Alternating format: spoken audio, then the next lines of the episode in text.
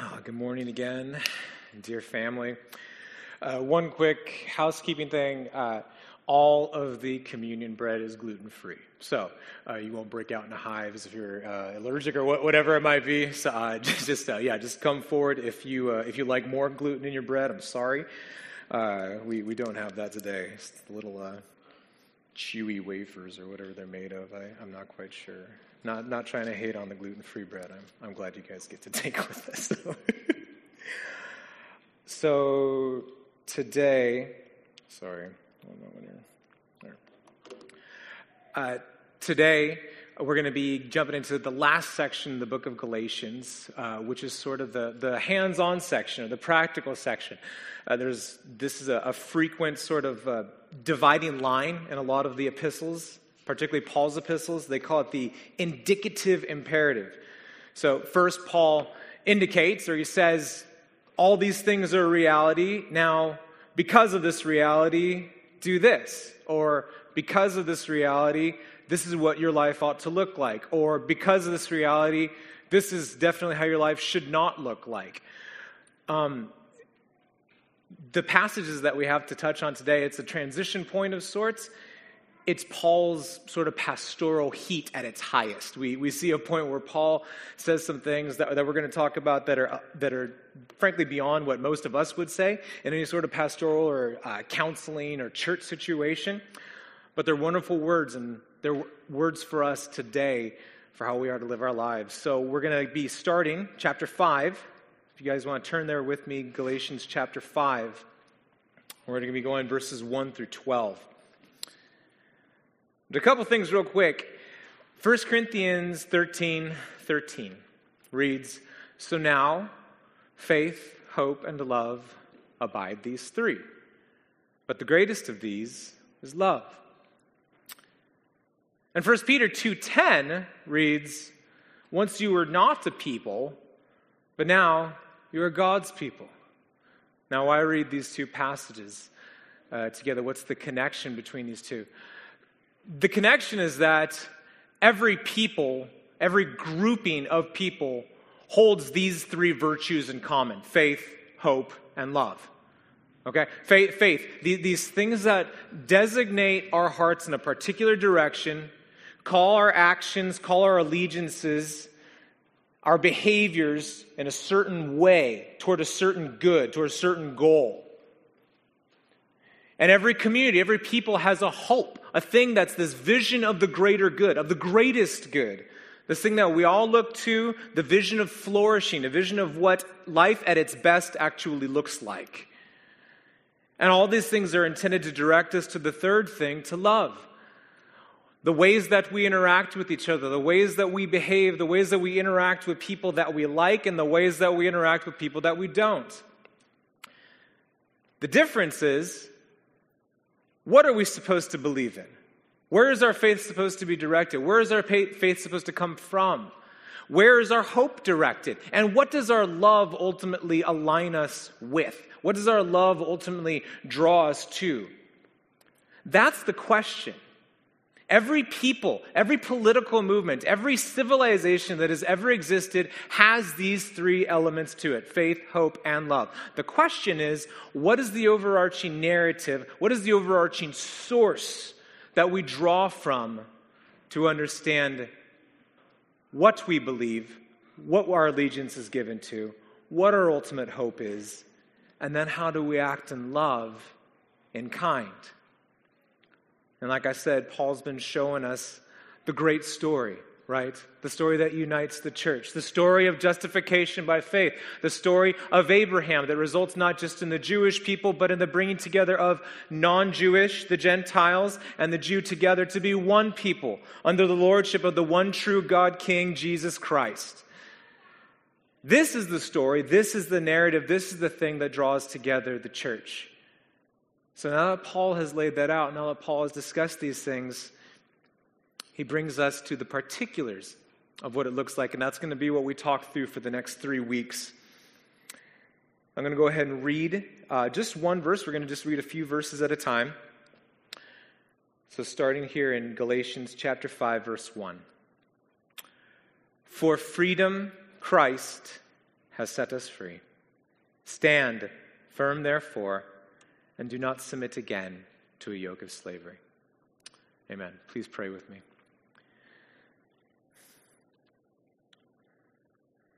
Father, your word is a lamp unto our feet and a light to our path. We are so much weaker than we think. We're not near as strong as we think we are, as capable, as smart, as bold, as meek, as good as we think. We are a broken people, made whole only in Christ. And as such, Lord Jesus, spend your Spirit to enlighten us and to enliven us, to embolden us to be a people who walk in accordance with the greatness, not just of what you said you've done, but what you've done. The testimony in space and time of the Son of God breaking through our sin and shame and the wiles of the devil and death, rising victorious on the other side and now reigning at the right hand of the Father. Direct our hearts to you in this time and cause our hearts to be stirred by your word as we read together. In Jesus' name, amen. Amen. We're going to cover these texts under three headings uh, the Christian's freedom, verse 1, verses 2 through 6, the Christian's hope and faith working through love. And then the third heading, verses 7 through 12, no false hopes. So again, the Christian's freedom, the Christian's hope and faith working through love, and no false hopes. So we begin here in verse 1. To be a Christian is to be freed. But hear me, not just free, but freed. Okay? Paul's emphasis here is on the work of God, the liberator, not on the freedom which is being enjoyed by the Christians. He gets into that later. But for here, for right now, his attention is given to the work of God, the one who liberates, the one who actually frees the only one who's actually capable of freeing. So why make that distinction though? Why say, well, it's not just it's not just being freed?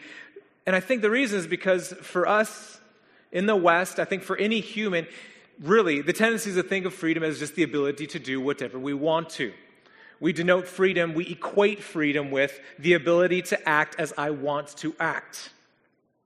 But as fallen human beings, as people who are broken, as people who are yet under to some degree, the dominion of darkness. There's nothing inherently good about being able to do whatever we want to do. No. We're freed first from our distorted loves, from those things that we want to do, from the areas in our heart, the dark crevices in our hearts that don't do what we ought to do, that don't want to do what we ought to do. We need to be freed from that before any of our freedoms mean anything good or anything right, before our freedoms and our actions lead toward any kind of flourishing or any type of good. Because again, the word denotes if you're freed, then it necessarily means that you were once enslaved. And Paul has been talking about that, but the question is again, enslaved to what? And I would argue from the text that Eleni read today and from other texts in the New Testament that the New Testament's witness is that we're in enslavement to distorted, wicked, corrupted loves. We love what we ought not to love. We hope for what we ought not to hope for.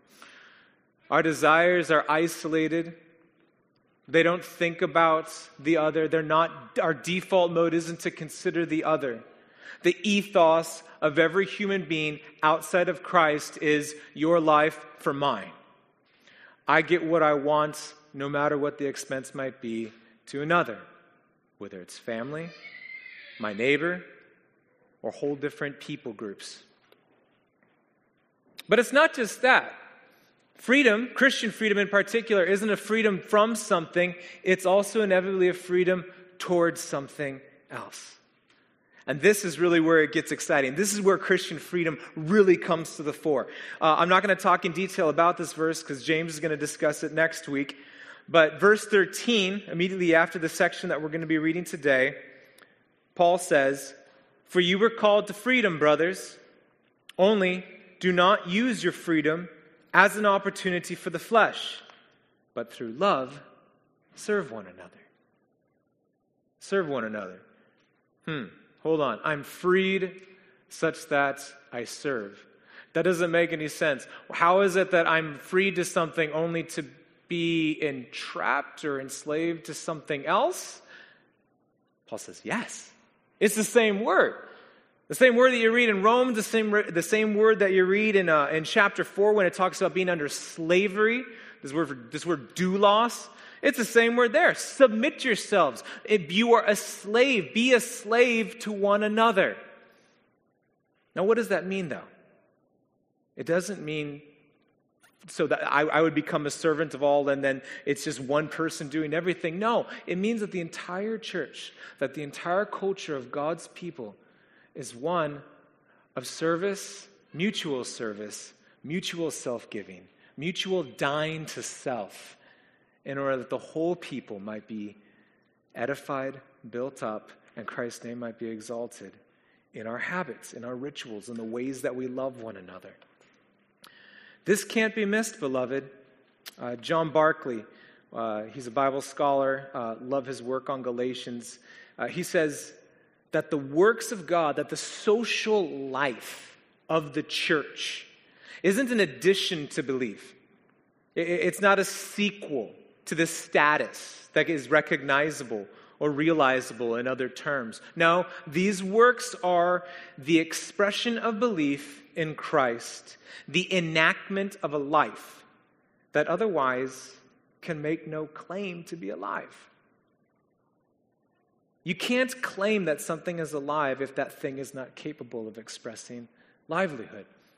And this is what Paul understands as the relationship between what we'd say good works and faith.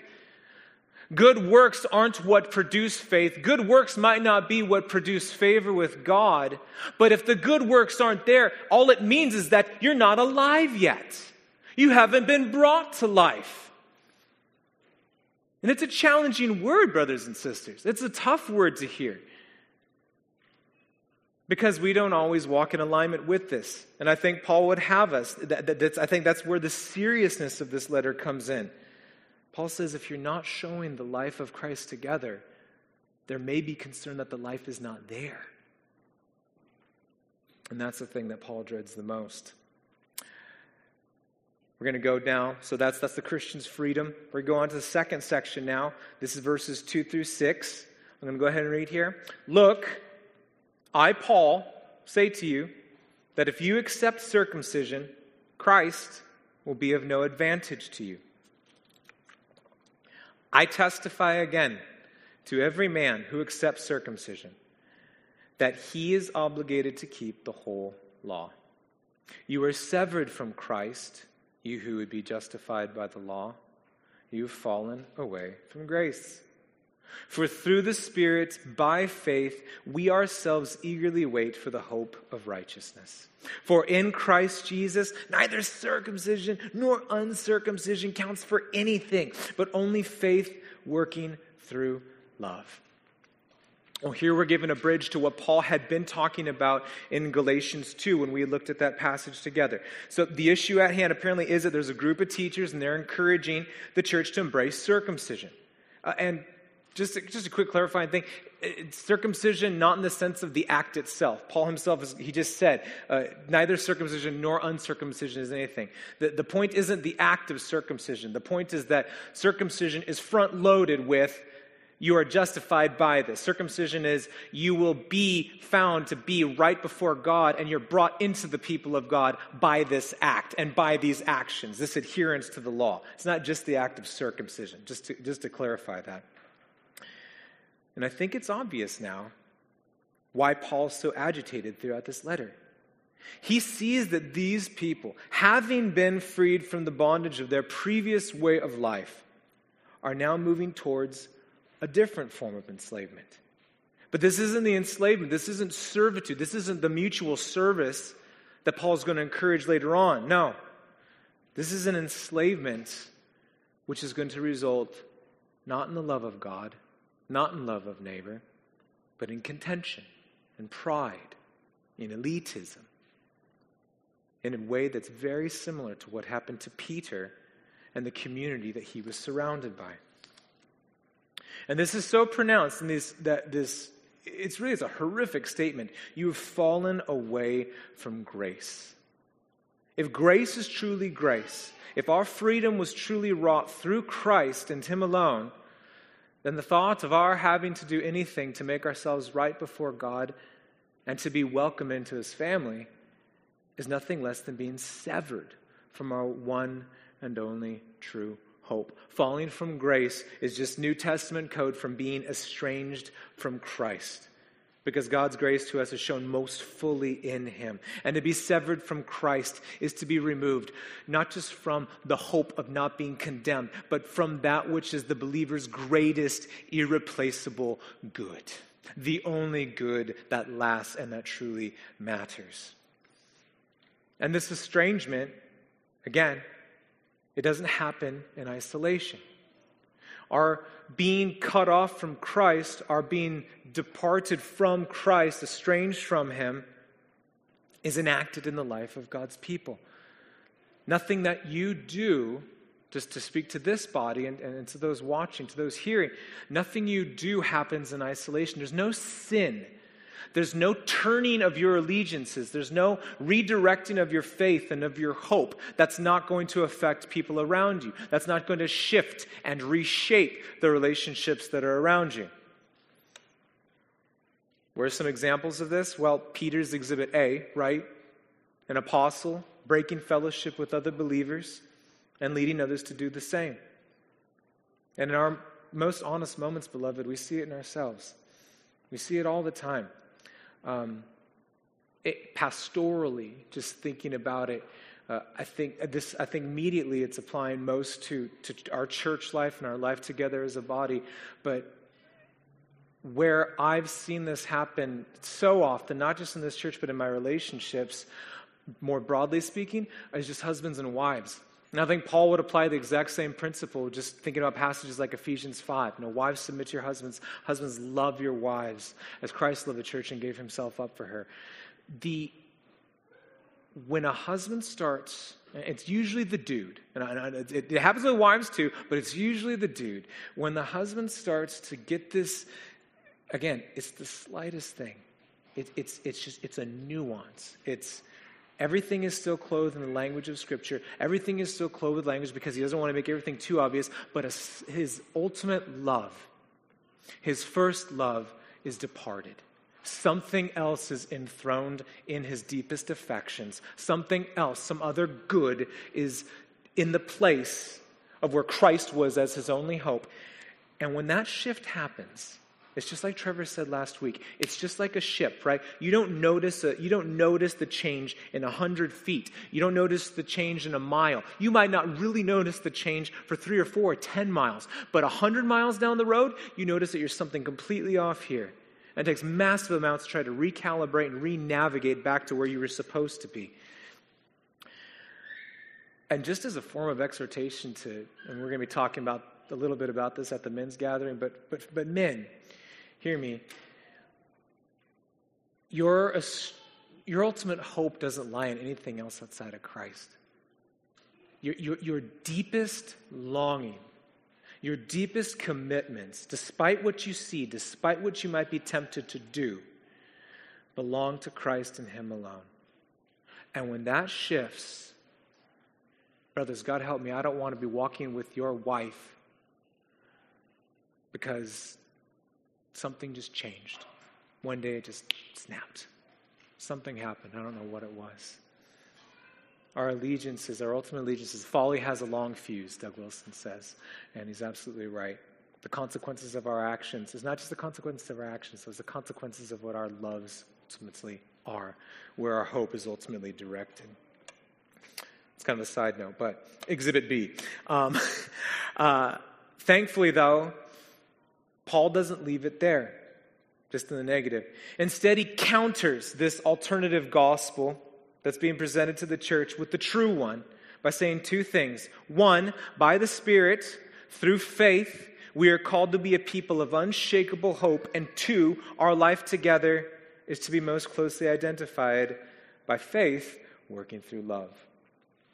Well, the language of hope here first is the same as the, the what is used in Romans 8.25 and Philippians 3.20. It's this, it's this great word, uh, the word for uh, eagerly awaiting, apekdechametha. It's this, it's this wonderful word that just means eager anticipation, but it means more than eager anticipation.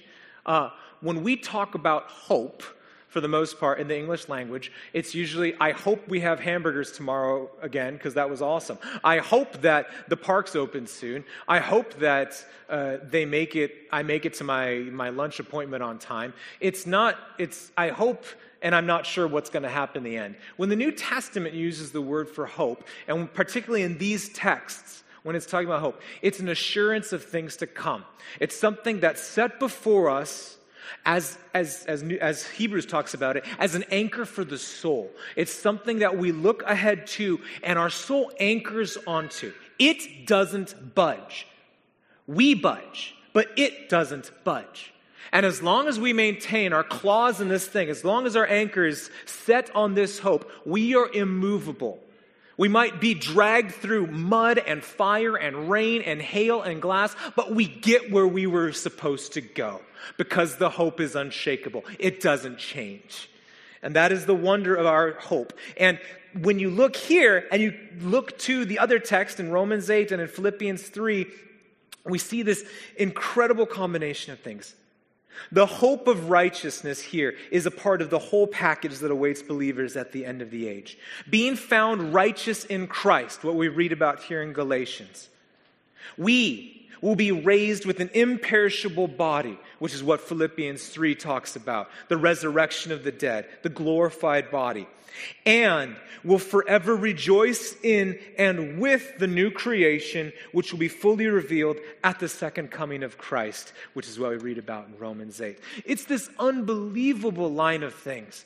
And Paul is saying, you would trade that, you would trade that for circumcision, for belonging, for adhering to a law, for enslavement? What sort of craziness is this? You don't see what you're doing. You don't see what you're trying to cling to here. Come back to your first love. The Spirit's preserving power, beloved, is what will bring all of God's people to this state. Not anything done on our part, our good works, our adherence to circumcision of the law, or anything else. Now, Paul's second point, uh, called the, the irrelevance of being circumcised or uncircumcised, uh, and the importance of faith working through love leads us right to our third point. So we're let's just jump into our third point. No false hopes. I'm going to read verses seven through twelve, and this one's a doozy. Uh, you were running well. Who hindered you from obeying the truth? This persuasion is not from him who calls you. A little leaven leavens the whole lump. I have confidence in the Lord that you will take no other view than mine. And the one who is troubling you will bear the penalty, whoever he is. But if I, brothers, still preach circumcision, why am I still being persecuted? In that case, the offense of the cross has been removed. I wish those who unsettle you would emasculate themselves. uh, when Tim Keller preaches this, he, he finishes that verse and he goes, This is the word of the Lord. and he's absolutely right. This is the word of the Lord. Um, there's a lot of rhetorical flair in this section. Uh, it's pretty obvious when you read it in English. Uh, but despite what looks like just, just sheer and unabated vitriol, there's a flow of thought, particularly in verses 7 through 10, uh, which are all connected through the word persuasion. It's, it's hard to see in the English because it's really tough to translate to where you see the connections. But if we were to, to paraphrase it, uh, you would say something like, Who is cut in front of you, uh, keeping with the analogy of running, who's cut in front of you and made you unpersuaded of the truth? to torn your eyes from the truth, made it so that you don't obey the truth anymore. That's why it translates it to obey the truth. Uh, sorry, I lost my place. This persuasion, this new identity, this new faith is not from the one who calls you, that being God. And skip to verse 10. I am persuaded, I'm, that we translated, the, my translation means I have confidence. I am persuaded in the Lord that you will think no other way. As strange as it might sound in that, that last little bit there, it follows from everything that Paul has been saying, which is just that the Galatians are being tempted to turn from obedience to the truth toward an alternative truth. They're just being given a different alternative. Again, like we talked about at the beginning of this sermon, it's faith, hope, and love, and it's just redirected. That's all these teachers are trying to do to them. Now, what's puzzling is that Paul is persuaded that those in Galatia will not turn from the truth and that they're going to finish their course in obedience. That's weird. I, I, read, I read that, I'm like, you don't sound very persuaded. you see, you're hot, man. You're just, you're just, you're angry. You're, you're frustrated. You're exasperated. You're kind of brash. After everything he's been saying, that's not the natural conclusion that I would come to. But I think the key is to understand that Paul's concern for the church is so deep, and he understands that even the slightest veering is going to have cataclysmic consequences, not just for the individuals who are teaching, but for the whole body. And that's where it gets the, the, the little bit of yeast, right? It gets into the dough and it infects the entire thing. The small thing, again, just like the navigation, starts small, ends up big, somewhere completely different. And then there's verse 12, which on the face of it, it, it, it just seems so crass, right? It just seems so unnecessary. I, I, I think like if I was with Chris Taylor and we were hanging out, we were evangelizing some guy and he had a Jewish background or something, and Chris was like, man, I wish that those guys are talking about this. They would just emasculate themselves. I'd be like, I'd be mortified. I'd, I'd, blush. I'd have my head down, be like, oh, what are you doing, dude? You can't talk like that. That's not cool. Um, the uh, my you know that's what my translation says. Uh, I actually love how uh, N.T. Wright, Anglican Bible scholar, uh, his translation of the New Testament uh, in good English form, uh, he says, "If only those who are making trouble for you would cut the whole lot off." It's it's it is intensely vivid language that Paul is using here. But despite the intensity, despite the vividness, I think we need to see behind what he's saying and understand that in, you know, probably maybe the most counterintuitive way possible, this is Paul's pastoral heart on full display in his raw and sort of unmitigated level. Paul's heart here is to confront head on the false hope of circumcision. That's all he's doing. As offensive and vulgar as this verse may come across to us today, I, I actually don't think it's possible for us to grasp how infuriating this would be to a Jew or a Judaizer in Paul's day. We, I, I was trying to think about. I just don't think we have an equivalent to it in Western North American society. Just think about it. One of the most important things, one of the, like the top two or three, maybe the thing that sets you apart and defines you. You, your family, your family lineage as far back as you can recall, your culture, your race, your whole way of understanding your place and actions in the world. Imagine that thing being taken and not just being told that it's just it's not as important, but that it literally has no value whatsoever. And this isn't the only place that Paul does this. He does it in Philippians 3. We read in Philippians 3 look out for the dogs, look out for the evildoers, look out for those who mutilate the flesh. For we are the circumcision, who worship by the Spirit of God and glory in Christ Jesus, and place no confidence in the flesh. Paul, a Jew of Jews, as he goes on to talk about in the rest of Philippians 3, takes one of the quintessential hallmarks of being a Jew. And he just kind of says, it's little more than a cut. It's a real bad cut. Um, I think that one of the more clear things, uh, Paul got stoned for this kind of thing, right? Paul, Paul had rocks thrown at him in other, in other occasions, he was whipped. He was beaten for saying this sort of stuff. Uh, it's incredible. There's the, the, the, depths of insult and offense here just don't touch us today like it touched the Jews of Paul's day, like it, like it touched probably half the people that Paul talked to in Paul's day.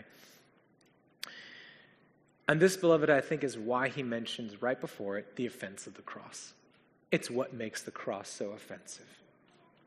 Because the cross puts all false hopes to death. It relativizes every other hope, every other faith, every other thing.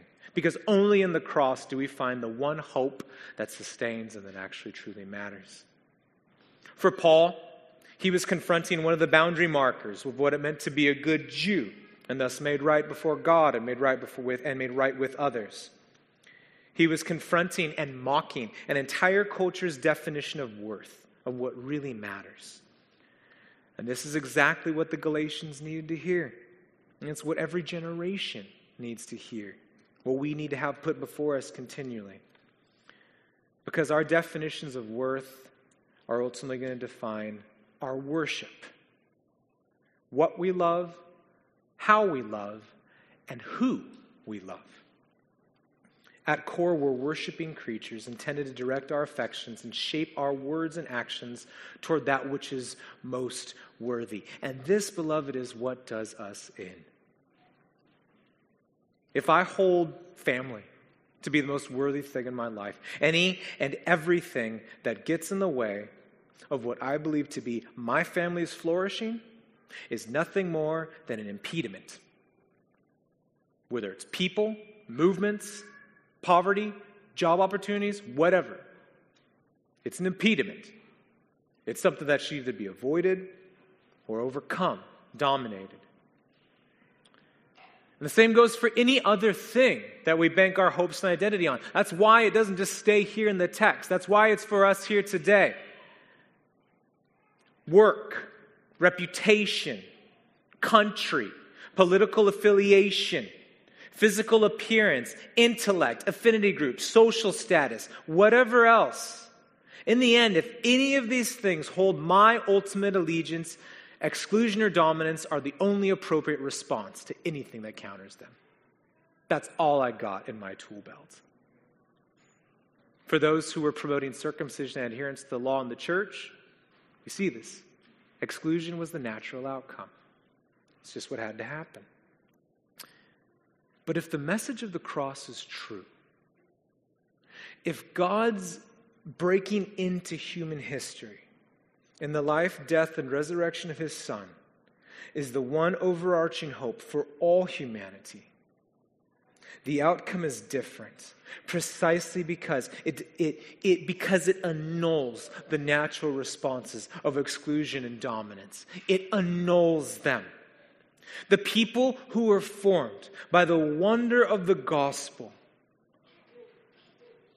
Uh, uh, and again, form, were shaped not just by the death of Christ, whereby our, our pardon was purchased, whereby wrath was, was, was atoned for, whereby our sin was removed, but the life of Christ that he now lives through his people, alive today, flowing in our midst, flowing in our veins, by his Spirit, present in power to sanctify, to work in us, to work among us. If this gospel is true, then we are going to emulate our true Lord in ways that are just counterintuitive. They're almost implausible to a world that looks at all the differences that we hold and all the differences that we're going to have as a community. And we're commanded to respond in a different way. Romans 12:10 Outdo one another in showing honor. That's a ludicrous command in a culture where honor and shame were pre- preeminent themes. And the thought that you would vouch to honor, not just honor those who are honorable, but be in competition to show greater honor than you're being shown is lunacy stupidity, flagrant crazy talk in the Roman world and in ancient Near East for that matter, many cultures in that time. Galatians 5:13 through love serve one another. Ephesians 5:21 submit to one another out of reverence for Christ. Colossians 3:13 bear with one another and forgive each other. The lifeblood of the community of the church is one of self giving love. The lifeblood of the community church is one of dying to self so that others might live. The ethos of the church of Christ is and always has been and always will be my life for yours. It's the absolute reversal of everything that we know, everything that is our flesh, everything that is a default for us, and every culture the world embraces. It's a complete, complete reversal. As we close, uh, did you hear the repeated words and the commands and the practices that I just described? One another. One another. As I said earlier, the social practices of the Christian community, they're not an add on to the gospel. They're the necessary result of a people made alive by the Father's sending of the Son and the power of the Spirit. That's where life gets complicated. That's where being a people isn't fun anymore. because being a people means I have to be with people. It means that I have to engage with other people. It means that I'm going to be with those who trigger my frustration. It means I'm going to be with those who trigger my anger. It means I'm going to be with those who unveil my own weakness, my own stupidity, my own vain hopes, my own vain loves. It's going to be this process of, in some sense, continually being put to death. Because the way, the life that I knew before is being put to death. The old way of life, the old man. Being shown to me what a fool I was, how dumb the things that I held to were, how much and how frequently I run to my petty loves. And that's why, and it's a, it's a hard reminder, it's impossible for us to fulfill the commandments of Scripture by ourselves. You can't do it. Not just because you can't do it because you're, you're too weak. Yes, that's true. That's part of it. You can't do it alone because most of the commands in the New Testament are directed toward how you behave to other people, how you actually interact. And they're not things that play toward our strengths. The commands are those things that play toward our weaknesses so that God might be all in all so that we would acknowledge the Spirit's grace and the Spirit's ineffable power at work to shape and conform a people to the likeness of our King. So, please pray with me as we pray for us as a church, as we pray for other churches during this difficult time, but really in every time, in every time. These times of difficulty are chances to embrace this kind of a thing. It's already hard. Let's just make it harder. It's fine. Let's embrace each other more. Let's. What, what do we have to lose? It's great. Uh, we, we, we need to be engaged and we need to be with each other in a way that shows the world, that enacts before the watching world the goodness of our King, the self giving love of our King. Let's pray.